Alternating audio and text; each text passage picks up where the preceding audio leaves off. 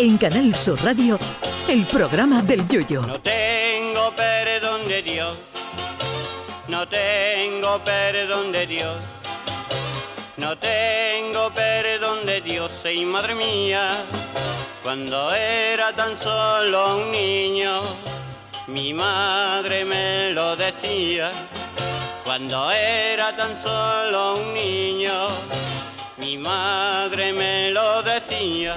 La muerte de la reina de Inglaterra, doña Isabel II, sigue dando que hablar en el mundo político internacional. Tras los tradicionales mensajes institucionales y coronas de flores con la inscripción Qué buena era y los Estados Unidos no te olvidan, ahora llega un nuevo lío que no es otro que la organización del solemne funeral de Estado. Y el problema viene con el lío del protocolo, porque claro, esto no es organizar un cumpleaños de una niña en el Chiqui que esto es un evento donde todos los líderes mundiales van a estar presentes. Y claro, ante tal magnitud de personalidades, el gobierno inglés ha dado instrucciones precisas de cómo actuar.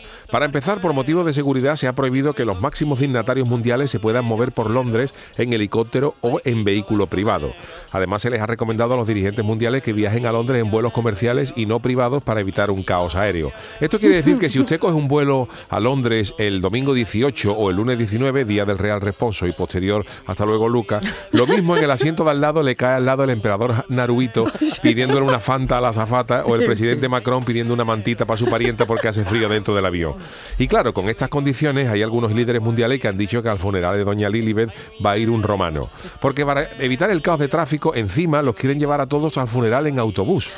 No me imagino yo al rey emérito, don Juan Carlos, corriendo tras el bus en la parada de Abbey Road porque el autobús ya ha arrancado y se va sin él. O a Joe Biden preguntándole a Bolsonaro en la marquesina de la parada si la línea Plaza España Notting Hill para en la abadía de Westminster o tendría que coger mejor la línea Chelsea cortadura.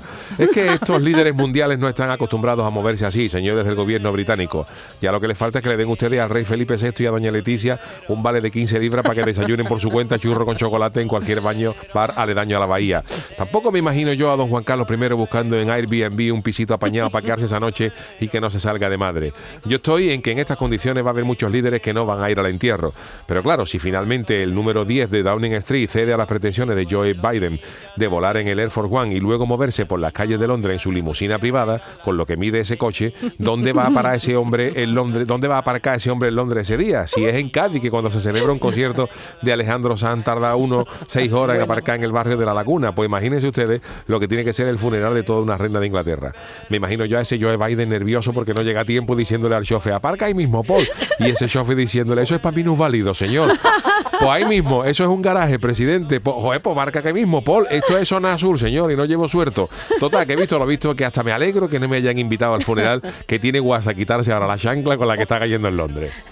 Ay, mi velero, velero mío. Canal Sur Radio. Llévame contigo a la orilla del río. El programa del yoyo.